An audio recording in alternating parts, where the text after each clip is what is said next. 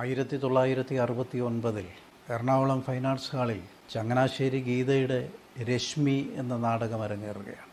Fine arts hall നിറഞ്ഞു കവിഞ്ഞു നിൽക്കുന്നു. അതിന്റെ പിന്നിലെ മതിലിൽ അരമതിലിൽ നാടകകൃതായ പി ജെ ആന്റണി ഇരുന്ന് നാടകം കാണുകയാണ്. ആ നാടകം എഴുതിയത് പി ജെ ആന്റണിയാണ് രശ്മി. ചങ്ങനാശ്ശേരി ഗീത അവതരിപ്പിക്കുന്നത് ചാച്ചപ്പൻ സംവിധാനം ചെയ്ത നാടകം. അതിനകത്ത് അഭിനയിക്കുന്നത് കെ കെ ജേക്കബ് അബൂബക്കർ ആലഞ്ചേരി കമലം എന്നൊക്കെ പറയുന്ന അതിപ്രശസ്തരായ ആർട്ടിസ്റ്റുകളാണ്. തിലകൻ. തിലകനാണ് അതിനകത്ത് സെൻട്രൽ ക്യാരക്ടർ ചെയ്യുന്നത്. ഒരു അച്ഛനായിട്ടാണ് തിലകൻ ചേട്ടൻ അതിനകത്ത് അഭിനയിക്കുന്നത്. നാടകം പുരോഗമിക്കുന്നു. ഇതാ സദസ്സും അരങ്ങും തമ്മിൽ വല്ലാത്ത സംവേദനം നടക്കുകയാണ്. മുട്ടുസൂചി വീണാൽ കേൾക്കാവുന്ന രീതിയിൽ സദസ്സ് നിശബ്ദമായി. നാടകത്തിന്റെ അരങ്ങിൽ സംഭവിച്ച വൈകാരിക തീവ്രത മുഴുവൻ സദസ് ഏറ്റുവാങ്ങി നിശബ്ദം അരങ്ങിലേക്ക് നോക്കി ഒരു അരങ്ങിന്റെ മാസ്മരിക ശക്തിയിൽ മിഴിച്ചിരിക്കുമ്പോൾ നാടകം അതിന്റെ ക്ലൈമാക്സിലേക്ക് കടക്കുകയാണ്. ഒരു പള്ളിമേടയാണ് സെറ്റ്. ഒരു പള്ളിയിലെ അച്ഛനാണ് വികാരി അച്ഛനായിട്ടാണ് തിലകൻ ചേട്ടൻ അഭിനയിക്കുന്നത്. വികാരി അച്ഛന്റെ മേടയിൽ ഒരു പെണ്ണിനെ കൊണ്ട് താമസിപ്പിക്കുന്നു എന്ന കാരണത്താൽ നടക്കുന്ന സംഘർഷങ്ങളാണ് നാടകത്തിന്റെ പ്രതി ഇതിവൃത്തം. ആ മേടയിൽ നിന്നും അയാൾ ഒഴിഞ്ഞു പോകേണ്ടുന്ന അവസ്ഥ അച്ഛൻ വല്ലാതെ ആക്ഷേപിക്കപ്പെടുന്ന അവസ്ഥ നാടകത്തിന്റെ ക്ലൈമാക്സിലേക്ക് എത്തുമ്പോൾ ചവിട്ടാർമോണിയം വായിച്ച് തിലകന്റെ കഥാപാത്രമായ അച്ഛൻ ഒരു പാട്ട് പാടുകയാണ്. നിത്യസ്വർഗ പടവുകൾ തേടും ഭക്തന്മാരെ തീർത്ഥാടകരെ നിൽക്കൂ ഒരു നിമിഷം. എ പി ഗോപാലൻ എഴുതി. എം കെ അർജുനൻ സംഗീതം നൽകിയ അതിമനോഹരമായ ഒരു പാട്ട് ചവിട്ടാർമോണിയായി ചവിട്ടി തിലകൻ ചേട്ടൻ പാടുകയാണ്. ആ ഓഡിറ്റോറിയത്തിൽ കരയാത്തതായി ആരുമില്ല എന്നാണ് കണ്ടവർ പറഞ്ഞത്. ആന്റണി ചേട്ടൻ അറിയാതെ എഴുന്നേറ്റ് പോയി അരമതിലിൽ നിന്നും താൻ എഴുതിയ നാടകം ഇത് അരങ്ങിൽ സംഭവിക്കുന്നു. അതിനുശേഷം അബൂബക്കർ വന്നൊരു ഡയലോഗ് പറയുകയും നാടകം അതിന്റെ ക്ലൈമാക്സിലേക്ക് പോവുകയാണ്. ക്ലൈമാക്സിന്റെ ലീഡാണ് ഈ പാട്ട്.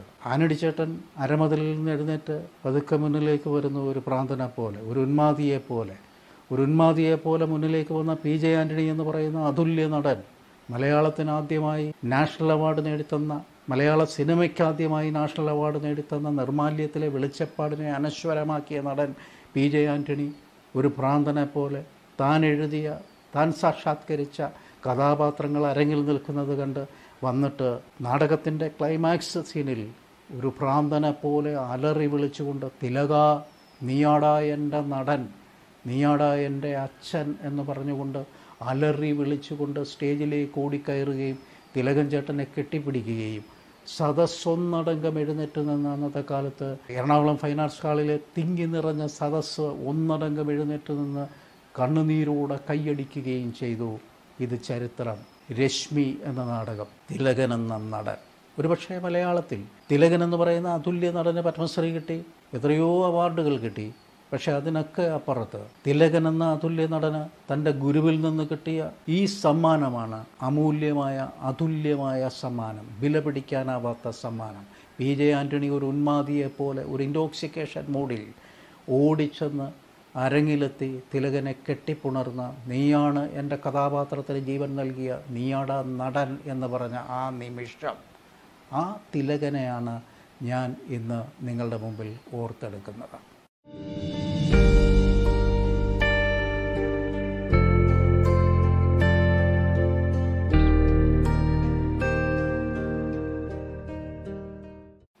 ആയിരത്തി തൊള്ളായിരത്തി എഴുപതിലാണ് ഈ നാടകം ഞാൻ കാണുന്നത്. ഞാൻ എന്റെ അപ്പൂപ്പന്റെ കൂടെ പ്രായികര പള്ളിയിൽ ചെന്ന് അപ്പൂപ്പൻ എന്നെയും കൊണ്ട് സൈക്കിളിന്റെ മുന്നിൽ വെച്ചുകൊണ്ട് ചവിട്ടി പ്രായികര പള്ളിയിൽ കൊണ്ടുചെന്ന് രശ്മി എന്ന് പറയുന്ന നാടകം കാണിക്കുകയും. അതിനുശേഷം എന്റെ അപ്പൂപ്പൻ കെ കെ ജേക്കബിനെ തിലകനെയൊക്കെ അങ്ങേർക്ക് പരിചയമുണ്ടായിരുന്നു അവരോടൊക്കെ ഒപ്പം ഇരുന്ന് ചാരായം കുടിക്കുകയും ഒക്കെ ചെയ്യുന്ന ഒരു ഓർമ്മ. അങ്ങനെയാണ് ഈ രശ്മി എന്ന് പറയുന്ന നാടകം ഏതാണ്ട് എട്ടോ ഒമ്പതോ വയസ്സുള്ളപ്പോൾ ആയിരത്തി തൊള്ളായിരത്തി എഴുപതിൽ ഞാൻ കാണുന്നത്. ആരായിരുന്നു തിലകൻ? സുരേന്ദ്രനാഥ തിലകൻ ആയിരത്തി തൊള്ളായിരത്തി മുപ്പത്തി അഞ്ചിൽ പത്തനംതിട്ടയിൽ ഒരു ഗ്രാമത്തിൽ ജനിച്ച തിലകൻ. അദ്ദേഹത്തിന്റെ അച്ഛൻ ഒരു ബ്രിട്ടീഷുകാരുടെ തോട്ടത്തിലെ കങ്കാണിയായിരുന്നു ജോലിയെടുപ്പുകാരൻ. ജോലി എടുപ്പിക്കുന്ന ആൾ എന്നത് സൂപ്രണ്ട് എന്നൊക്കെ വർക്ക് സൂപ്രണ്ട് എന്നൊക്കെ പറയുന്ന രീതിയിലാണ് കങ്കാണിമാരാണ്. അച്ഛന്റെ ജോലിയുമായി ബന്ധപ്പെട്ട് മുണ്ടക്കയത്ത് പോയി താമസിക്കുകയും നാടകഭ്രാന്ത് കലാഭ്രാന്ത് മൂത്ത് നാടകങ്ങൾ കാണാൻ പോവുകയും സ്കൂളിലൊക്കെ പഠിക്കുമ്പോൾ തന്നെ നാടകങ്ങൾ അവതരിപ്പിക്കുകയും തിലകനാദ്യമായിട്ട് അഭിനയിച്ച സ്കൂളിൽ പഠിക്കുമ്പോൾ അഭിനയിച്ച നാടകത്തിന്റെ പേര് കിട്ടുന്നതിൽ പകുതി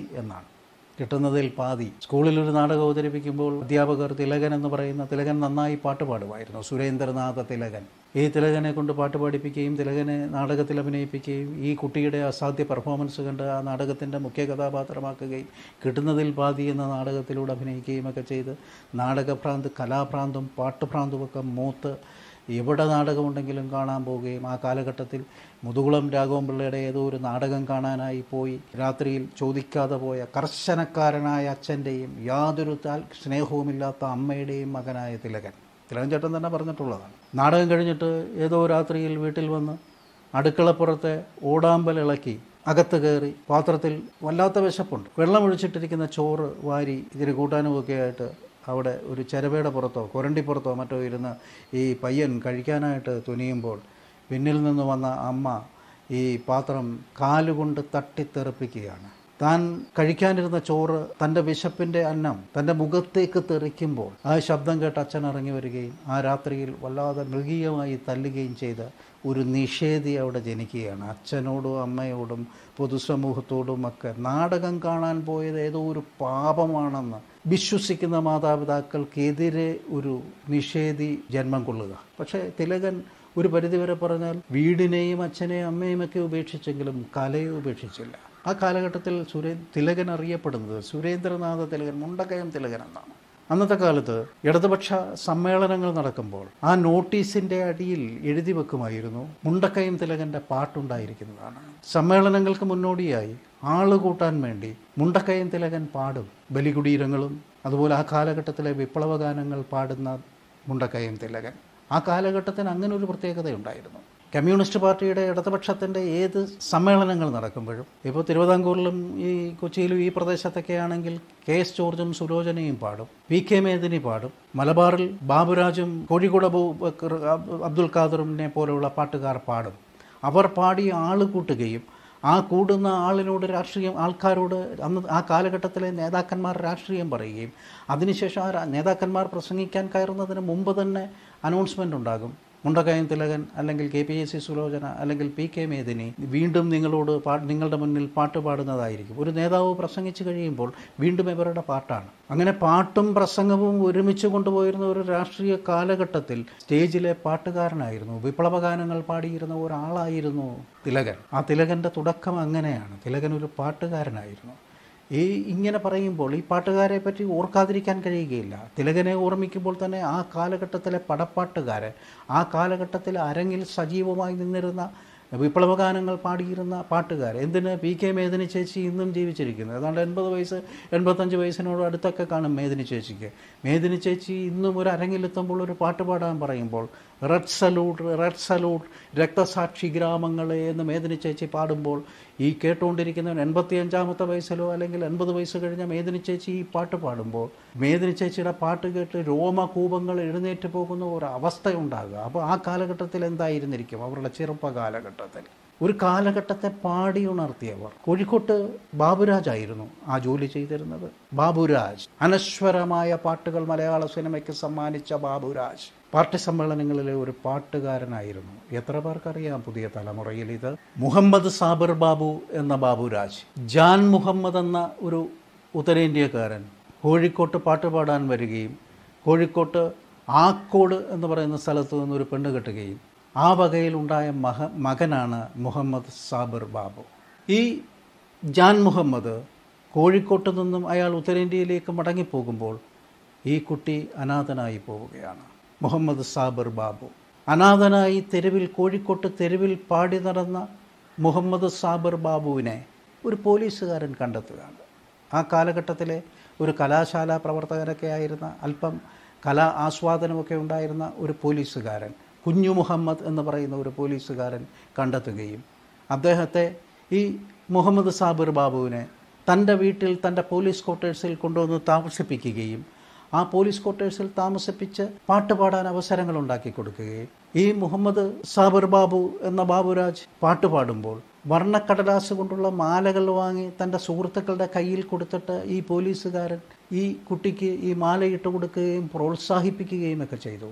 അങ്ങനെ പാട്ടുപാടാൻ അവസരവും ആഹാരവും പാർപ്പിടവും ഉണ്ടാക്കി കൊടുത്ത ഒരു പോലീസുകാരൻ. അയാളാണ് ബാബുരാജിനെ ബാബുരാജാക്കി സൃഷ്ടിച്ചെടുത്തത്. ഈ ബാബുരാജ് അനാഥനായിരുന്നു. തെരുവിൽ പാടി നടന്ന ഒരു പാട്ടുകാരനായിരുന്നു. വെറും തെരുവ് പാട്ടുകാരൻ പടപ്പാട്ടുകാരൻ. ഈ ബാബുരാജ് എത്രയോ അനശ്വരങ്ങളായ പാട്ടുകൾ നമുക്ക് തന്നു. ഒരുപാട് നേതാക്കന്മാർ പ്രസംഗിക്കുന്നതിന് മുമ്പ് പാടി ആൾ കൂട്ടിയിട്ടുള്ള ഒരാൾ ബാബുരാജ്. അങ്ങനൊരു പാരമ്പര്യം അങ്ങനെ ഒരു കീഴ്വഴക്കമുണ്ടായിരുന്നു പാ ജീവിക്കാൻ അറിയാൻ വയ്യാത്ത കലാകാരൻ എന്നൊക്കെ വേണമെങ്കിൽ പറയാവുന്ന അവസ്ഥയിലുള്ള ഒരാൾ. പാമരനായ പാട്ടുകാരൻ തെണ്ടിയെപ്പോലെ ജീവിച്ച പാട്ടുകാരൻ തെരുവ് പാട്ടുകാരൻ. അവസാനം എത്രയോ ഇന്നും മറക്കാത്ത ഈ കൊറോണ കാലത്ത് പോലും നമ്മളൊക്കെ മറവി രോഗം ബാധിക്കാത്തവരായിരിക്കുന്നത് അങ്ങനെയുള്ളവരുടെ ചില പാട്ടുകൾ കേൾക്കുമ്പോഴാണ്. അങ്ങനെ ഒരു പാട്ടുകാരൻ. ഈ പാട്ടുകാരനെ പറ്റി വായിച്ചറിഞ്ഞിട്ടുള്ള ഒരു കഥയുണ്ട്.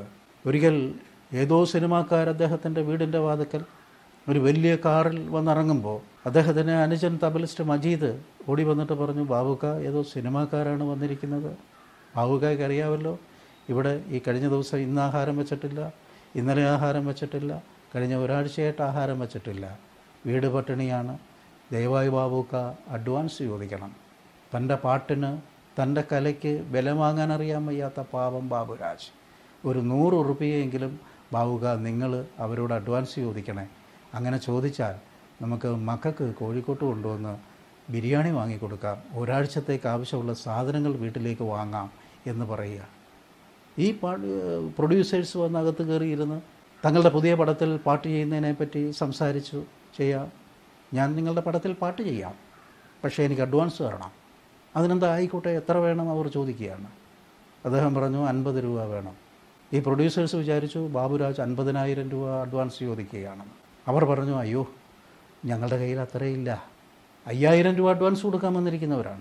അയ്യായിരം രൂപ അഡ്വാൻസ് കൊടുക്കാൻ വന്നിരിക്കുന്നവരോട് അമ്പത് രൂപ ചോദിച്ചപ്പോൾ അൻപതിനായിരം രൂപയാണ് ഈ മനുഷ്യൻ അഡ്വാൻസ് ചോദിച്ചത്. ബാബുരാജിന്റെ പാട്ടിന് അൻപതിനായിരം രൂപ അഡ്വാൻസ് കൊടുക്കാനൊക്കെ അവർക്ക് പറ്റും. പക്ഷേ അവർ അയ്യായിരം രൂപയെ കരുതിയിട്ടുള്ളൂ. അയ്യോ ഞങ്ങളുടെ കയ്യിൽ അത്രയും ഇല്ല എന്ന് ഈ പ്രൊഡ്യൂസേഴ്സ് പറഞ്ഞപ്പോൾ ബാബുരാജ് ചോദിച്ചു ഷേ നിങ്ങൾ എന്ത് മനുഷ്യന്മാരാണ്? ഒരു സിനിമ പിടിക്കാൻ ഇറങ്ങിയേക്കുന്നു. ഒരു നൂറ് ഉറുപ്പിയ തികച്ച് കയ്യിലെടുക്കാനില്ലാതെയാണോ നിങ്ങൾ ഇറങ്ങിയിരിക്കുന്നത്? അപ്പോഴാണ് അവർ വരണ്ടുപോയി. ഈ പാവപ്പെട്ട ബാബുരാജ് ആ കാലഘട്ടത്തിൽ അവരോട് ചോദിച്ചത് വെറും അഞ്ചേ പൂജ്യം അൻപത് ഉറുപ്പിക മാത്രമാണ് എന്ന്. തനിക്ക് വില പറയാൻ അറിയാൻ വയ്യാത്ത പാട്ടുകാരൻ. തനിക്ക് വില പറയാൻ അറിയാൻ വയ്യാത്ത കലാകാരൻ. തന്നെ വിൽക്കാൻ അറിയാൻ വയ്യാതെ തെരുവിൽ അലഞ്ഞു നടന്ന കലാകാരൻ. ഈ അടുത്ത ദിവസം രവിമേനോൻ ബാബുരാജനെ അനുസ്മരിക്കുമ്പോൾ ഒരു ലേഖനത്തിലൂടെ എഴുതുന്നു യേശുദാസ് നടത്തുന്ന ഒരു വലിയ ഗാനമേളയിൽ കോഴിക്കോട്ട് ഇടയകന്യകയെ പോവുക നീ എന്ന പാട്ടൊക്കെ പാടി ഗാനമേള തുടങ്ങി. ഇതാ ബാബുരാജിന്റെ പാട്ടുകൾ ബാബുരാജിന്റെ നിരവധി പാട്ടുകൾ യേശുദാസ് ആ വേദിയിൽ പാടുന്നു പ്രേക്ഷകൻ കൈയടിക്കുന്നു. ആരോ വന്ന് യേശുദാസിന്റെ ചെവിയിൽ പറഞ്ഞു ബാബുക്ക ഈ സദസ്സിൽ ഈ പ്രേക്ഷകർക്കിടയിൽ എവിടെയോ ഇരിപ്പുണ്ട് ഗാനമേള കേൾക്കാൻ ഇരിപ്പുണ്ടെന്ന് യേശുദാസ് അനൗൺസ് ചെയ്തു ബാബുക്ക ഇവിടെ എവിടെയോ ഇരിപ്പുണ്ട്. ബാബുരാജ് ദയവായി സ്റ്റേജിലേക്ക് വരണം.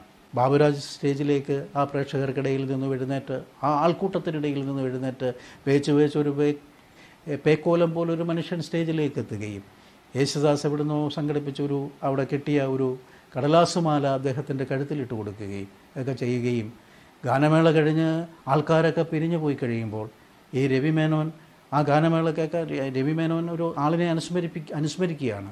ആ ആൾക്കാരൊക്കെ പിരിഞ്ഞു പോയി കഴിഞ്ഞപ്പോൾ ഒരു വലിയ വണ്ടിയിലിരുന്നു കൊണ്ട് നോക്കുമ്പോൾ ഇതാ ബാബുരാജ്.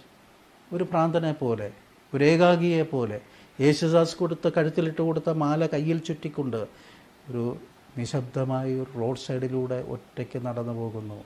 തെരുവിൽ പൊലിഞ്ഞുപോയ ഒരു ജീവിതം.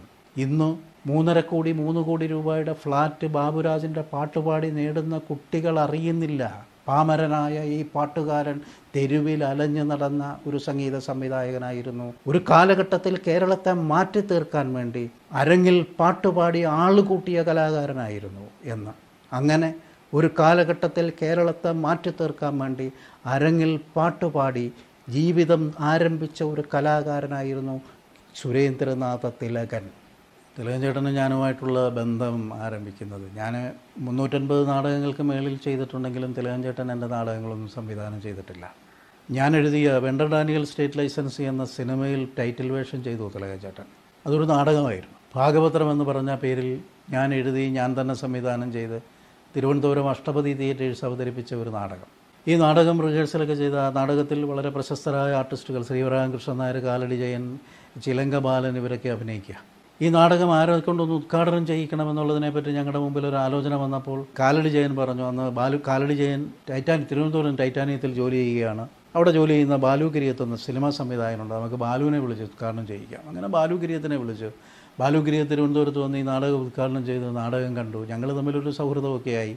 ഞാനും ബാലു കിരിയത്തും കൂടെ പിന്നീട് പല സിനിമാ പ്രോജക്റ്റുകൾക്ക് ഒന്നിച്ചിരിക്കുകയും ചിലതൊക്കെ പലതും നടക്കാതെ പോവുകയും ഒക്കെ ചെയ്തപ്പോൾ എന്റെ മുന്നിലേക്ക് എന്റെ ഒരു സുഹൃത്ത് കെ ഇ അഹമ്മദ് എന്ന് പറയുന്ന ഒരു കൊല്ലടവുകാരൻ വന്ന് നമുക്കൊരു സിനിമ എടുക്കണമെന്ന് ആവശ്യപ്പെടുകയും അദ്ദേഹം ഒരു സിനിമാ മോഹമായി നമ്മുടെ മുമ്പിലേക്ക് എത്തുകയും. സിനിമ എടുക്കണമെന്ന് പറഞ്ഞപ്പോൾ സിനിമ എടുക്കാൻ താല്പര്യമുണ്ട് എന്ന് പറഞ്ഞ ഒരു ഗൾഫുകാരൻ വരുമ്പോൾ എന്റെ എനിക്ക് ആദ്യം ഓർമ്മ വന്നത് ബാലുഗിരിയത്തിനെ വിളിക്കാമെന്ന് അങ്ങനെ ഞാൻ ബാലുഗിരിയത്തിനെ വിളിക്കുകയും ഞങ്ങൾ ഒന്നിച്ചിരിക്കുകയും ഞങ്ങളെല്ലാം കൂടെ സംസാരിക്കുകയും ഞങ്ങളൊരു കഥയുണ്ടാക്കാനായിട്ടിരുന്ന ഞാൻ ബാലുഗിരിയത്തിനോട് പല കഥകൾ പറയുമ്പോൾ ബാലുഗിരിയത്തിനോട് പറഞ്ഞു കഥകളൊന്നും പറയണ്ട ഫ്രാൻസിസ്. അന്ന് നീ എഴുതിയ ഒരു നാടകമുണ്ടല്ലോ. ഭാഗവത്രം ആ നാടകത്തിന്റെ കഥ പറ. ആ നാടകം എന്നെ വല്ലാതെ ഫോണ്ട് ചെയ്യുന്നു ഇപ്പോഴും. ഞാൻ ആ നാടകത്തിന്റെ കഥ വീണ്ടും പറഞ്ഞപ്പോൾ ബാലുഗിരിയത്ത് പെട്ടി തുറന്ന് പേപ്പർ എടുത്ത് പേന എടുത്ത് എഴുതി വെണ്ടർ ഡാനിയൽ സ്റ്റേറ്റ് ലൈസൻസ് നമ്മൾ ഈ നാടകമാണ് സിനിമയാക്കുന്നത്. ആ സിനിമയുടെ ടൈറ്റിൽ ഇതാണ്. എനിക്കും വല്ലാത്ത അടുപ്പം തോന്നിയ ഞാൻ ആറ് ദിവസം കൊണ്ട് എഴുതി പൂർത്തിയാക്കിയ ഒരു നാടകമാണ്. എനിക്ക് വല്ലാത്ത ഇഷ്ടമുള്ള ഒരു സബ്ജക്റ്റാണ് ശരി ഈ സിനിമ ഈ നാടകം ഉണ്ടാക്കാം. ആ വേഷം ആര് ചെയ്യും അത് ചോദിക്കാനെന്താ തിലകൻ ചേട്ടനല്ലാതെ വേറെ ആര് തിലകൻ ചേട്ടനെ കിട്ടിയില്ലെങ്കിൽ തിലകൻ ചേട്ടൻ അന്ന് മൂന്ന് ഭാഷകളിൽ തമിഴിലും തെലുങ്കിലും മലയാളത്തിലും ഓടി നടന്ന് അഭിനയിക്കുന്ന സമയം നമുക്ക് തിലകൻ ചേട്ടനെ കിട്ടും. നമുക്ക് നോക്കാം. നമ്മൾ ഈ സബ്ജക്റ്റ് പറയുമ്പോൾ തിലകൻ ചേട്ടൻ വീഴും. അങ്ങനെ ഞങ്ങൾ സ്ക്രിപ്റ്റ് ഏതാണ്ട് ഓൺലൈൻ പൂർത്തിയാക്കി തിലകൻ ചേട്ടനെ തേടി എറണാകുളത്ത് ചെന്ന് ഞാനും ബാലുഗിരിയത്തൂടെ തിലകൻ ചേട്ടൻ ഏതോ ഷൂട്ടിംഗ് കഴിഞ്ഞ് വരുന്ന വന്ന് താമസിക്കുന്ന ഹോട്ടലിൽ ചെന്ന് തിലകൻ ചേട്ടനെ കണ്ട് ഞങ്ങൾ ഈ സബ്ജക്റ്റ് പറഞ്ഞു. സബ്ജക്റ്റൊക്കെ ഇഷ്ടപ്പെട്ടു. ടൈറ്റിൽ വേഷം തിലകഞ്ചേട്ടനാണ് മൂപ്പർക്ക് ഇഷ്ടപ്പെട്ടു. ആരൊക്കെയാണ് കൂടെ അഭിനയിക്കുന്നതെന്ന് ചോദിച്ചു. ഞാൻ പറഞ്ഞു വെണ്ടഡാനിയുടെ ഭാര്യയായിട്ട് അഭിനയിക്കാൻ നമ്മൾ ഉദ്ദേശിക്കുന്നത് ലളിത ചേച്ചിയാണ്. പിന്നെ സഹായിയായിട്ട് അഭിനയിക്കുന്നത് ജഗദീഷ് ശ്രീകുമാർ അല്ലാതെ മറ്റൊരാളിനെ നമുക്ക് ചിന്തിക്കാനൊക്കില്ല. ജഗതി ചേട്ടനാണ്. അങ്ങനെ ജയറാം വിനീത് ഇങ്ങനെ ഒരു താരതര നമ്മൾ പറഞ്ഞു. പുള്ളി അഡ്വാൻസുമൊക്കെ പറഞ്ഞു. കരാറായി. ഒരൊറ്റ കണ്ടീഷൻ പറഞ്ഞു. സ്ക്രിപ്റ്റ് തീർന്നു കഴിയുമ്പോൾ ഫുൾ സ്ക്രിപ്റ്റ് എനിക്ക് വായിക്കാൻ തരണം കാരണം ഞാൻ ടൈറ്റിൽ വേഷം ചെയ്യുന്നതാണ്. അങ്ങനെ ഞങ്ങൾ സ്ക്രിപ്റ്റ് പൂർത്തിയാക്കി. ഫുൾ സ്ക്രിപ്റ്റ് കൊണ്ടുവന്ന് തിലകഞ്ചേട്ടന്റെ കയ്യിൽ കൊടുത്തു. തിലകഞ്ചേട്ടൻ ആ പ്രോജക്റ്റുമായി സഹകരിക്കാനായിട്ട് പോയി. ഇതിനിടയ്ക്ക് വെച്ച് ജയറാമിനും ലളിത ചേച്ചിക്കും ഒരു അമേരിക്കൻ പ്രോഗ്രാം വന്നപ്പോഴത്തേക്ക് അവർക്ക് ഡേറ്റ് ക്ലാഷ് വരുമ്പോൾ ഒരു ഒന്നര മാസം ഒന്ന് ഷൂട്ടിംഗ് മാറ്റി വെക്കണമെന്ന് പറഞ്ഞപ്പോൾ ഞങ്ങൾ വീണ്ടും തിലകഞ്ചേട്ടനെ സമീപിക്കുമ്പോൾ പറഞ്ഞു ഒന്നര മാസം മാറ്റി വെച്ചാൽ എനിക്ക് ഡേറ്റ് ഇല്ല.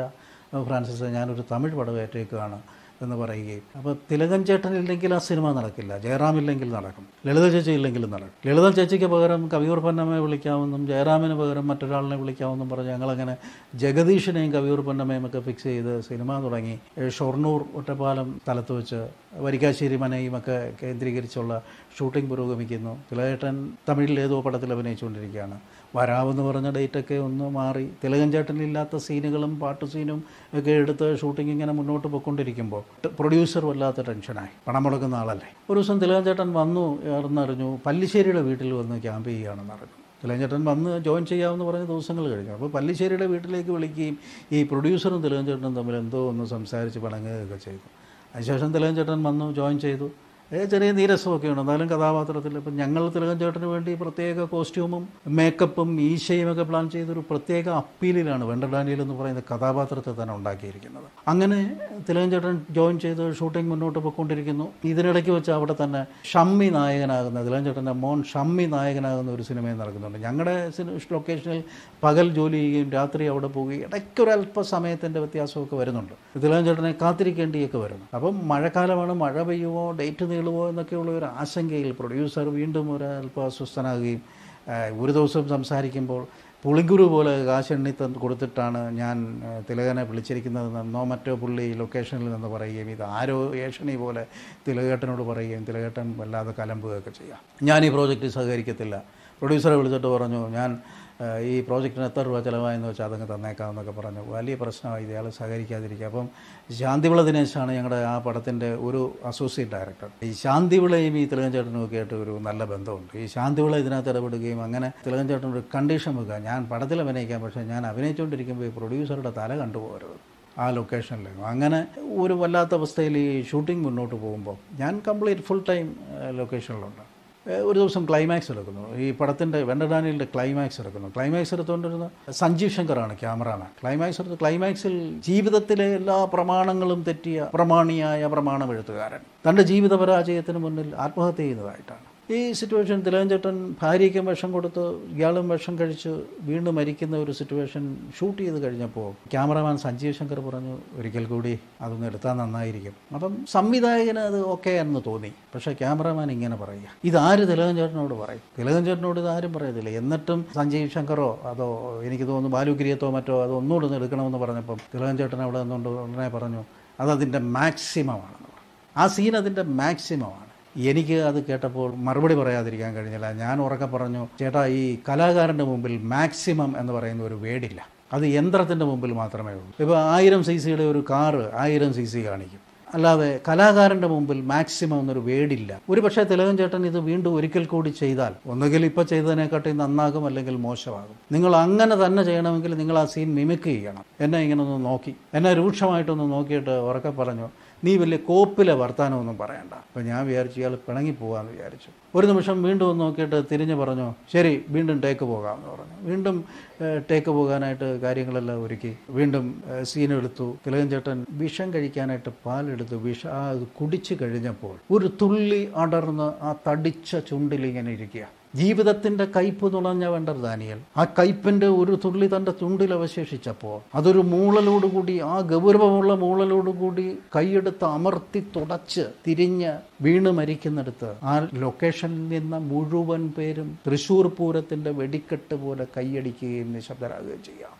തിളകഞ്ചേട്ടൻ എഴുന്നേറ്റു. എന്റെ അടുത്ത് വന്നു. എന്റെ കയ്യിൽ ഇങ്ങനെ ഒന്ന് പിടിച്ച് വല്ലാതെ അമക്കി നോവിച്ച് അയാൾ എന്നിട്ട് പറഞ്ഞു രാത്രി എന്റെ മുറി വരണം നീ. ഞാൻ ആ രാത്രി തിളകേട്ടന്റെ മുറിയിൽ പോയി. എല്ലാവരും അയാൾ കണ്ടവനെ ഒന്നോ രണ്ടോ തവണത്തെ ഹാർട്ട് അറ്റാക്കും ഓപ്പറേഷനും ഒക്കെ കഴിഞ്ഞിരിക്കുകയാണെങ്കിലും അയാൾ നന്നായിട്ട് മദ്യപിക്കുന്ന സമയം. സീസർ എടുത്തു വെച്ച് ജഗതിയെയും വിളിച്ച് രണ്ടെണ്ണം എനിക്ക് ഒഴിച്ചു തന്ന് ഞങ്ങൾ കുടിച്ചുകൊണ്ട് ഒരുപാട് നാടകത്തിന്റെ കഥകൾ പറയുകയും ഒരുപാട് ജീവിതം പറയുകയും ആ മനുഷ്യന്റെ ആഴം നമുക്ക് ബോധ്യപ്പെടുത്തി തരികയും ചെയ്തതാണ്. നമുക്ക് തമ്മിൽ ഒരുമിച്ചൊരു നാടകം ചെയ്യണമെന്ന് പറയും. നിനക്ക് സിനിമയിൽ ഒരു വലിയ ഭാവി ഉണ്ടാകുമെന്നൊക്കെ പറയുകയും ഒക്കെ ചെയ്യുകയാണ്. പക്ഷേ ആ വർഷവും ആ സമയത്തും നാലോളം നാടകങ്ങളുടെ അഡ്വാൻസ് വാങ്ങി പോക്കറ്റ് വെച്ചുകൊണ്ടിരിക്കുന്ന എനിക്ക് പിന്നെ വന്ന സിനിമകളൊന്നും നാടകം എന്ന ആ തൊഴിൽ മേഖലയിൽ ഞാൻ ഏറ്റ വർക്കുകൾ ചെയ്ത് തീർത്തു കൊടുക്കേണ്ട ഉത്തരവാദിത്തമുള്ളതുകൊണ്ട് എനിക്ക് ഏക്കാൻ പറ്റാതെ പോവുകയും ചെയ്തു എന്നും ഞാൻ ഈ നിമിഷം ഓർത്തെടുക്കുക ഞാൻ പറഞ്ഞു വണ്ടർഡാനിൽ സ്റ്റേറ്റ് ലൈസൻസി എന്റെ ഭാഗപത്രം എന്ന നാടകമായിരുന്നു അന്ന്. സിനിമ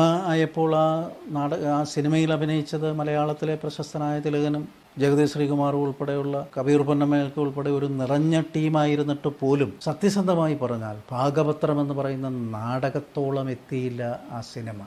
അതാണ് ഈ നാടകവും സിനിമയും തമ്മിലുള്ള മാധ്യമങ്ങൾ തമ്മിലുള്ള വ്യത്യാസമാണ്. ഈ കാട്ടുകുതിര നാടകമായിരുന്നപ്പോൾ കാട്ടുകുതിരയിലും തിലകൻ ചേട്ടൻ തന്നെയാണ് ആ കാട്ടുകുതിര സെൻട്രൽ വേഷം ചെയ്തത് കൊച്ചുവാവയുടെ വേഷം ചെയ്തത്. കൊച്ചുവാവയുടെ വേഷം ചെയ്ത് രാജൻ ബി. ദേവ് ചെയ്യുന്നത് ഞാൻ നിരവധി തവണ കണ്ടിട്ടുള്ളതാണ്. കാട്ടുകുതിര നാടകം ഞാൻ ഏതാണ്ട് ഒരു ഏഴോ എട്ടോ തവണ കണ്ടിട്ടുള്ളതാണ്. കാട്ടുകുതിര നാടകത്തോളം എത്തിയില്ല കാട്ടുകുതിര എന്ന് പറയുന്ന സിനിമ. അത് ഈ മാധ്യമങ്ങളുടെ ബലവും ബലശയുമാണ്. നാടകമെന്ന മാധ്യ മാധ്യമത്തിന്റെ ബലമാണ്. ഭാഗപത്രം എന്ന് പറയുന്ന എന്റെ നാടകത്തിൽ വെണ്ടഡാനിയലായിട്ട് അഭിനയിച്ചത് ശ്രീവരാമകൃഷ്ണൻ നായരും ജഗതി ശ്രീകുമാർ എടുത്ത സഹായിയുടെ വേഷം ചെയ്തത് ബാലൻ ചിലങ്കയുമൊക്കെ ആയിരുന്നപ്പോഴും. അവർ അഭിനയിച്ചോളത്തോളം എത്തിയോ? തിലകൻ ചേട്ടനും ജഗതിയുമൊക്കെ എന്നെനിക്ക് സംശയിക്കേണ്ടതുണ്ട്. എന്ന് പറഞ്ഞാൽ നാടകത്തോളം എത്തിയില്ല അതാണ് നാടകത്തിന്റെ ബലം. നാടകത്തിന് അങ്ങനെ ഒരു ബലമുണ്ട്. നാടകമെന്ന മാധ്യമത്തിന്റെ ശക്തിയാണത്. ഞാൻ അവരെ കുറച്ച് കാണിക്കുകയല്ല. രണ്ട് മാധ്യമങ്ങൾ തമ്മിലുള്ള വ്യത്യാസം പറഞ്ഞതാണ്. അതാണ് ഭാഗപത്രം എന്ന് പറയുന്ന നാടകം സിനിമയായപ്പോൾ എനിക്കുള്ള അനുഭവം. തിലകൻ ആത്യന്തികമായി പറഞ്ഞാൽ ഒരു നാടക നടനാണ്. അരങ്ങിൽ തിലകൻ നിൽക്കുന്നത് കണ്ടിട്ടുള്ളതാണ്. അരങ്ങിനെ ഭരിക്കുന്ന തിലകൻ.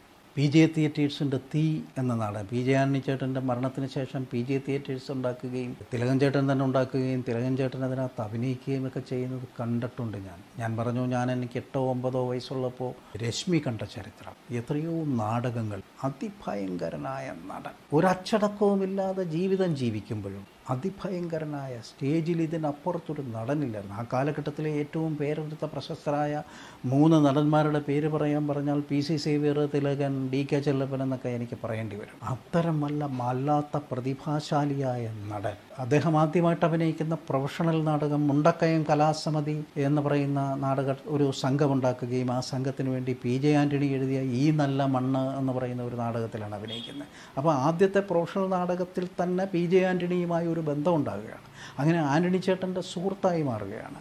ഏതാണ്ട് കെ പി എസ് സിക്ക് ശേഷം കെ പി എസ് സി ആയിരത്തി തൊള്ളായിരത്തി അൻപത്തിരണ്ടിൽ നിങ്ങൾ തന്നെ കമ്മ്യൂണിസ്റ്റാക്കിയൊക്കെ ഇറക്കിയതിന് ശേഷമാണ് നാഷണൽ തിയേറ്റേഴ്സ് തുടങ്ങുന്നത്. നാഷണൽ തിയേറ്റേഴ്സ് തുടങ്ങുന്നത് ജോസ് പ്രകാശാണ്. സിനിമാ നടൻ ജോസ് പ്രകാശ് നാഷണൽ തിയേറ്റേഴ്സ് തുടങ്ങുമ്പോൾ അവിടെ അഭിനയിക്കാനായിട്ട് അന്നത്തെ കാലത്ത് വിളിക്കുന്നത് തൃക്കൃശി സുകുമാരൻ നായർ കൊട്ടാരക്കര ശ്രീധരൻ നായർ നാണുകുട്ടൻ എന്നൊക്കെ പറയുന്ന ആ കാലഘട്ടത്തിലെ ഏറ്റവും പ്രശസ്തരായ ടീമിനെ വെച്ച് ഒരു നാടകം ഉണ്ടാക്കുകയും ആ നാടകം മുട്ടത്തുവർക്കിയാണ് എഴുതിയത്. നാഷണൽ തിയേറ്റേഴ്സിന്റെ ആദ്യത്തെ നാടകം മുട്ടത്തുവർക്കി എഴുതി എന്ന് പറയുമ്പോൾ അതൊക്കെ ഒരു ചരിത്രത്തിന്റെ ഒരു ഭാഗമാണ്. നാഷണൽ തിയേറ്റേഴ്സിന്റെയും ചങ്ങനാശ്ശേരി ഗീതയുടെയും ആദ്യ നാടകം എഴുതിയത് മുട്ടത്തുവർക്കിയായിരുന്നു നാഷണൽ തിയേറ്റേഴ്സിന് വേണ്ടി മുട്ടത്തുവർക്കി എഴുതിയ ആദ്യത്തെ നാടകത്തിന്റെ പേര് ഒട്ടകവും സൂചിക്കുഴയും എന്നാണ് അതിനുശേഷം ഒരു കുറേ കാലം കഴിഞ്ഞപ്പോൾ നാഷണൽ തിയേറ്റേഴ്സിലേക്ക് നാടകം എഴുതാൻ വേണ്ടി പി ജെ ആന്റണി വരികയും പി ജെ ആന്റണിയുടെ സഹായിയായി കേട്ടു പകർത്താൻ വരികയാണ് തിലകാഞ്ചേട്ടൻ തിലകാഞ്ചേട്ടൻ അവിടെ വന്ന് പി ജെ ആന്റണിയുടെ സഹായിയായി കേട്ടു പകർത്തി കുറേ നാടകങ്ങളൊക്കെ ആന്റിച്ചേട്ടന്റെ കൂടെ ഇരുന്ന് നാടകം പഠിക്കുകയും നാടകം അഭിനയം പഠിക്കുകയും നാടകത്തിന്റെയും അഭിനയത്തിന്റെയും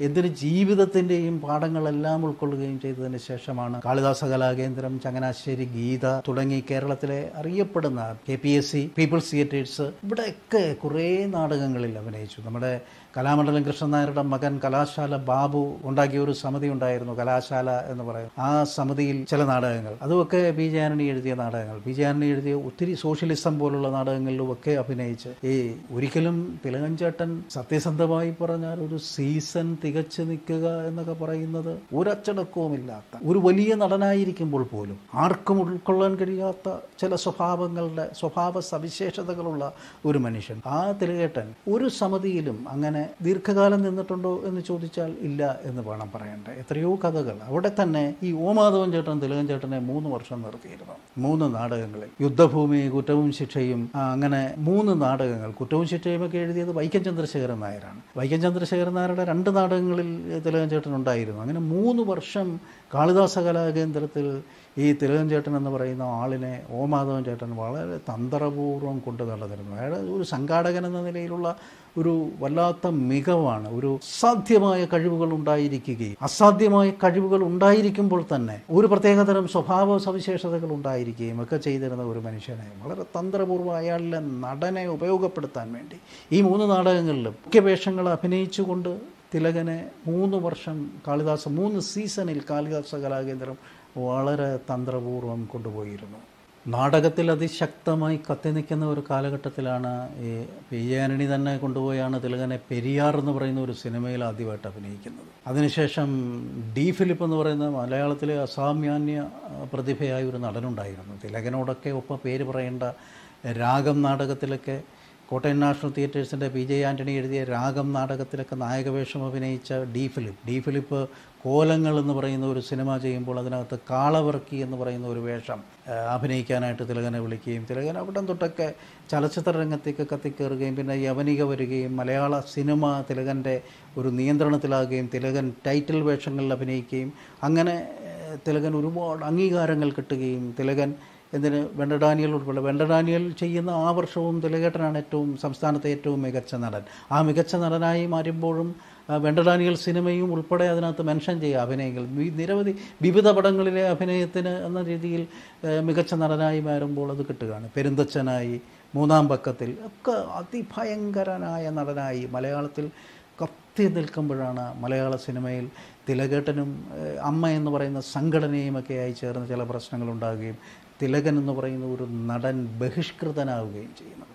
ഈ ബഹിഷ്കൃതനായ നിന്ന തിലകനെ എനിക്ക് വളരെ വ്യക്തമായിട്ട് അറിയാം. ഒരു കാലഘട്ടത്തിൽ കമ്മ്യൂണിസ്റ്റ് പ്രസ്ഥാനത്തിന്റെ പാട്ടുകാരനായി കലാജീവിതം ആരംഭിച്ച തിലകൻ ബഹിഷ്കൃതനായപ്പോൾ തിലകന്റെ പേരിൽ നടപടി സ്വീകരിച്ച് സിനിമയിലും സീരിയലിലും അഭിനയിക്കാൻ പറ്റാത്ത ഒരു സാഹചര്യം തന്റെ തൊഴിൽ മേഖലയിൽ തടസ്സം നിൽക്കുന്ന തൊഴിലെടുത്ത് ജീവിക്കാൻ കഴിയാത്ത ഒരു സാഹചര്യം ഒരു കലാകാരൻ ഉണ്ടാകുമ്പോൾ അന്ന് ഭരിക്കുന്നത് ഇടതുപക്ഷമാണ്. സാംസ്കാരിക വകുപ്പ് മന്ത്രി എം എ ബേബിയാണ്. ബേബിയൊക്കെ വേണ്ട രീതിയിൽ തന്നെ സഹായിച്ചില്ല എന്ന് വല്ലാത്ത വിഷമത്തോടെ പറയുന്ന തിലകനെയും എനിക്കറിയാം. ആ കാലഘട്ടത്തിൽ തിലകനെ ഏതാണ്ട് പതിനെട്ടോളം മാസം പതിനെട്ട് മാസത്തോളം തന്റെ സ്വന്തം വീട്ടിൽ തിലകൻ പച്ച മലയാളത്തിൽ പറഞ്ഞാൽ എങ്ങും ഒതുങ്ങാത്ത ഒരു മനുഷ്യനെ ആ തിലകന്റെ കഷ്ടദിനങ്ങളിൽ അമ്പലപ്പുഴയിലുള്ള സി രാധാകൃഷ്ണൻ വീട്ടിൽ കൂട്ടിക്കൊണ്ടുവന്ന് സി രാധാകൃഷ്ണൻ ലോഡ്ജിൽ അദ്ദേഹത്തിന്റെ എ സി മുറിയിൽ പതിനെട്ട് മാസം ഒന്നര വർഷം ഒരു പൈസ പോലും വാങ്ങാതെ തിലകനെ താമസിപ്പിക്കുകയും തിലകൻ അരങ്ങിലേക്ക് വീണ്ടും തിരിച്ചു വരികയും ചെയ്യുകയാണ്.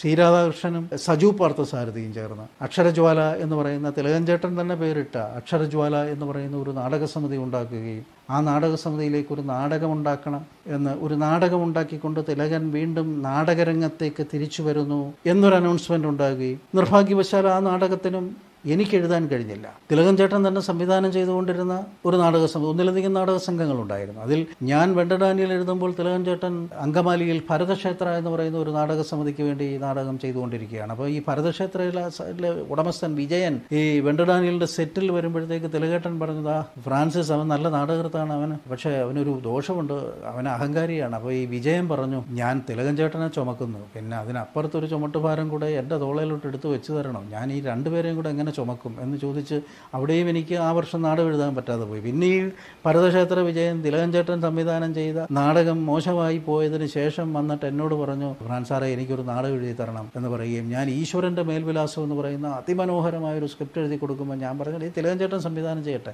അന്നേരം അവൻ ഈ തിലകഞ്ചേട്ടൻ പറഞ്ഞ ഈ വാചകം ഞാനൊരു അഹങ്കാരിയാണെന്നും അതിനെക്കാട്ടി വലിയ അഹങ്കാരിയായ ഈ രണ്ട് അഹങ്കാരികളെ എങ്ങനെ ചുമക്കാൻ കഴിയുമെന്നുള്ള ബുദ്ധിമുട്ടോടുകൂടി വേണ്ട നമുക്ക് തിലകേട്ടനെ വേണ്ട എനിക്ക് തിലകൻ ചേട്ടനെയും ഫ്രാൻസാറിനെയും കൂടെ ഒരുമിച്ച് ചുമക്കാനൊന്നുമുള്ള ശേഷിയില്ല. കരോളം ചന്ദ്രനെ വിളിക്കാമെന്ന് പറഞ്ഞ് കരോളം ചന്ദ്രനെ വിളിച്ച് സംവിധാനം ചെയ്യുകയും ഒക്കെ ചെയ്തുകൊണ്ട് അവിടെ എനിക്ക് തിലകൻ ചേട്ടനുമായി സഹകരിക്കാൻ കഴിയാതെ പോയി. അതുപോലെ തന്നെയാണ് ഈ അമ്പലപ്പുഴയിൽ വന്ന് തിലകേട്ടൻ രണ്ടാമത് അരങ്ങിലേക്ക് വരുമ്പോൾ എന്റെ ഏറ്റവും വലിയ ഒരു ആഗ്രഹവുമായിരുന്നു. അരങ്ങിലേക്ക് തിലകൻ ചേട്ടൻ വരുമ്പോൾ ആ തിലകൻ ചേട്ടനെ അരങ്ങിൽ ഉപയോഗിക്കാൻ കഴിയുന്ന ഒരു സാഹചര്യം ഉണ്ടായിരുന്നെങ്കിൽ എന്ന് പറയുന്ന ഒരവസ്ഥ. തിലകഞ്ചേട്ടൻ ഈ സ്ക്രിപ്റ്റൊക്കെ വെട്ടി കണ്ടമാനം അദ്ദേഹത്തിന്റെ ഇഷ്ടത്തിന് വെട്ടുമെന്നൊക്കെ കേട്ടിട്ടുള്ളത് കൊണ്ട് നടക്കാതെ പോയി.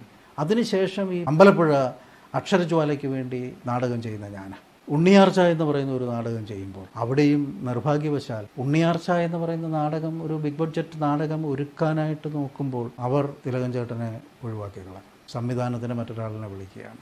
അങ്ങനെ തിലകൻ ചേട്ടനുമായി നാടകത്തിൽ സഹകരിക്കാൻ കഴിയാതെ പോയി എനിക്ക്. പക്ഷേ തിലകൻ ചേട്ടനുമായി ഒരുപാട് നാടകങ്ങൾ സംസാരിക്കാനും ഒരുപാട് ജീവിതം സംസാരിക്കാനും അഹങ്കാരിയാണ് എന്ന് തോന്നുമ്പോൾ പോലും അയാൾ പലപ്പോഴും പാവമായിരുന്നു. ഈ തിലകൻ ചേട്ടൻ ഒരു ഇരുപത് ഇരുപത്തഞ്ച് പേരെ എല്ലാ മാസവും സഹായിച്ചിരുന്നു എന്ന് പറഞ്ഞാൽ ദാരിദ്ര്യം അനുഭവിക്കുന്ന രക്ഷപ്പെടാതെ പോയ ആ കാലഘട്ടത്തിൽ അയാളുടെ കൂടെ ഉണ്ടായിരുന്ന അല്ലെങ്കിൽ അയാൾക്ക് ശേഷമുണ്ടായിരുന്ന രോഗപീഠ അനുഭവിക്കുന്ന പത്തിരുപതോളം കലാകാരന്മാർക്ക് കലാകാരികൾക്ക് അയാൾ മാസാമാസം കാശെത്തിച്ചു കൊടുക്കുമായിരുന്നു വീട്ടിൽ. അങ്ങനെയൊക്കെ ചെയ്യുന്ന ചില ഒരുപാട് നന്മകൾ ഉണ്ടായിരുന്നു. തിലകേട്ടനെ മലയാള സിനിമയ്ക്ക് ഒരു അല്പം നേരത്തെ നഷ്ടപ്പെട്ടു പോയെങ്കിൽ അതിന് കാരണം അദ്ദേഹത്തിന് മേലുണ്ടായ സിനിമാക്കാരുടെ ഒക്കെ അതിൽ ഈ സിനിമാക്കാരെന്ന് പറയുമ്പോൾ തന്നെ സത്യസന്ധമായി പറഞ്ഞാൽ തിലകൻ ചേട്ടൻ അതിനകത്ത് ഒരു അൻപത് ശതമാനം പങ്ക് തിലകൻ ചേട്ടനുണ്ട്. അമ്പത് ശതമാനമേ മറ്റുള്ളവർക്കുള്ളൂ. ഒരു വടിയും കുത്തിപ്പിടിച്ചുകൊണ്ട് ആ പ്രായത്തിൽ രണ്ട് തവണ ഹാർട്ട് ഓപ്പറേഷൻ ചെയ്ത തിലകൻ ചേട്ടൻ രണ്ടര മണിക്കൂർ ഒരു വടിയും കുത്തിപ്പിടിച്ചുകൊണ്ട് അരങ്ങിൽ പത്ത് നൂറ്റമ്പത് സ്റ്റേജിൽ കേരളത്തിൽ അങ്ങോളം ഇങ്ങോളം അഭിനയിച്ചപ്പോൾ ഉണ്ടായ ആരോഗ്യ പ്രശ്നത്തിന്റെ ഭാഗമായിട്ടാണ് ഒരു പക്ഷേ അദ്ദേഹം അദ്ദേഹത്തിന്റെ എത്ര വർഷം കവർന്നെടുത്തു? സ്വയം കൃതാനാർത്ഥമോ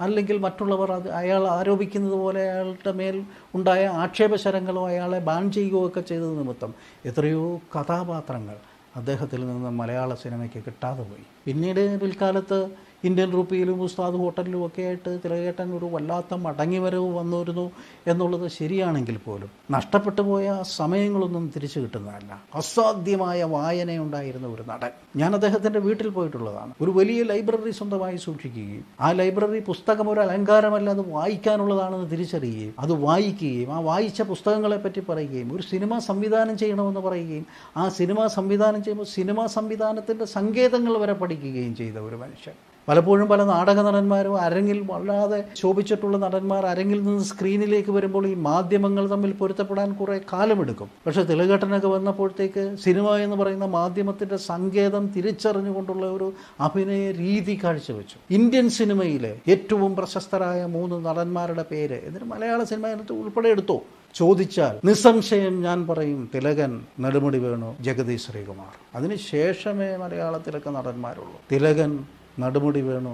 ജഗദീഷ് ശ്രീകുമാർ. പുതിയ കാലത്തിൽ വേണമെങ്കിൽ നമുക്ക് പറയാം ഭഗത് ഫാസിൽ അല്ലെങ്കിൽ സുരാജ് ബഞ്ഞാറുമൂട് ഈ തിലകൻ ചേട്ടൻ അഭിനയിക്കുമ്പോൾ ഇന്നൊക്കെ ഇപ്പം അഭിനയം വേണ്ട ഒരു കഥാപാത്രമായി ബിഹേവ് ചെയ്താൽ മതി എന്നൊക്കെ പറയുന്ന ന്യൂ ജനറേഷൻ കുട്ടികളുടെ ബിഹേവിങ് ആക്ട് വന്നപ്പോൾ തിലകേട്ടൻ കഥാപാത്രമായി ബിഹേവ് ചെയ്ത് അഭിനയിക്കുമ്പോൾ പോലും ഈ പറഞ്ഞവരെല്ലാം ജഗതിയായാലും നെടുമുടി വേണുവായാലും തിലകനായാലും ആ കാലഘട്ടത്തിലും അവർ കഥാപാത്രമായി ബിഹേവ് ചെയ്യത്തേ ഉള്ളായിരുന്നുള്ളൂ അഭിനയിക്കത്തില്ലായിരുന്നു. ഇപ്പോൾ പലപ്പോഴും ഈ സൗബിനും അബിയുടെ മോനുമൊക്കെ കഥാപാത്രമായി ബിഹേവ് ചെയ്ത് ഈ സിങ്ക് സൗണ്ടൊക്കെ റെക്കോർഡ് ചെയ്യുന്ന സമയത്ത് ഇവന്മാർ പറയുന്നത് എന്താണെന്ന് നമ്മൾ ഗവേഷണം നടത്തി കണ്ടുപിടിക്കേണ്ടി വരിക. സ്വാഭാവിക അഭിനയത്തിൽ ഈ കുട്ടികൾ അണ്ടർ ആക്ടിങ്ങിലേക്ക് വീണു പോകുന്നത് പലപ്പോഴും നമ്മൾ കാണുന്നുണ്ട്.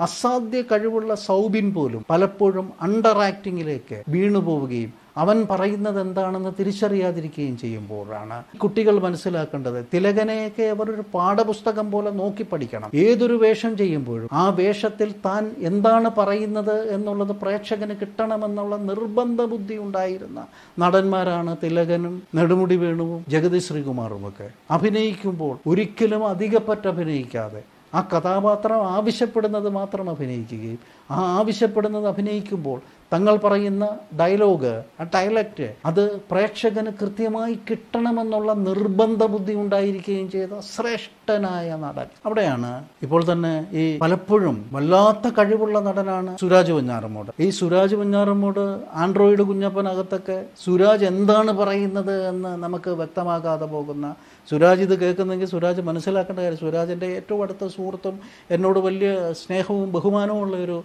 ചങ്ങാതിയാണ്. അവൻ മനസ്സിലാക്കേണ്ട ഒരു കാര്യമാണ്. ഇത്രയും കഴിവുള്ള ഒരു നടൻ അസാധ്യമായി. മലയാള സിനിമയിൽ ഇന്ന് ഏറ്റവും എടുത്തു പറയേണ്ട ഒരു നടനാണ് സുരാജ് കുഞ്ഞാറമ്പുഴ ആൻഡ്രോയിഡ് കുഞ്ഞപ്പനകത്തൊക്കെ സുരാജ് ചില സമയങ്ങളിലെങ്കിലും സുരാജ് അണ്ടർ ആക്ടിങ്ങിലേക്കും എന്താണ് താൻ പറയുന്നത് എന്ന് പ്രേക്ഷകൻ ഗവേഷണം നടത്തി കണ്ടുപിടിക്കേണ്ട രീതിയിലേക്ക് ലെജിബിൾ അല്ലാതെ പോകുന്നില്ലേ?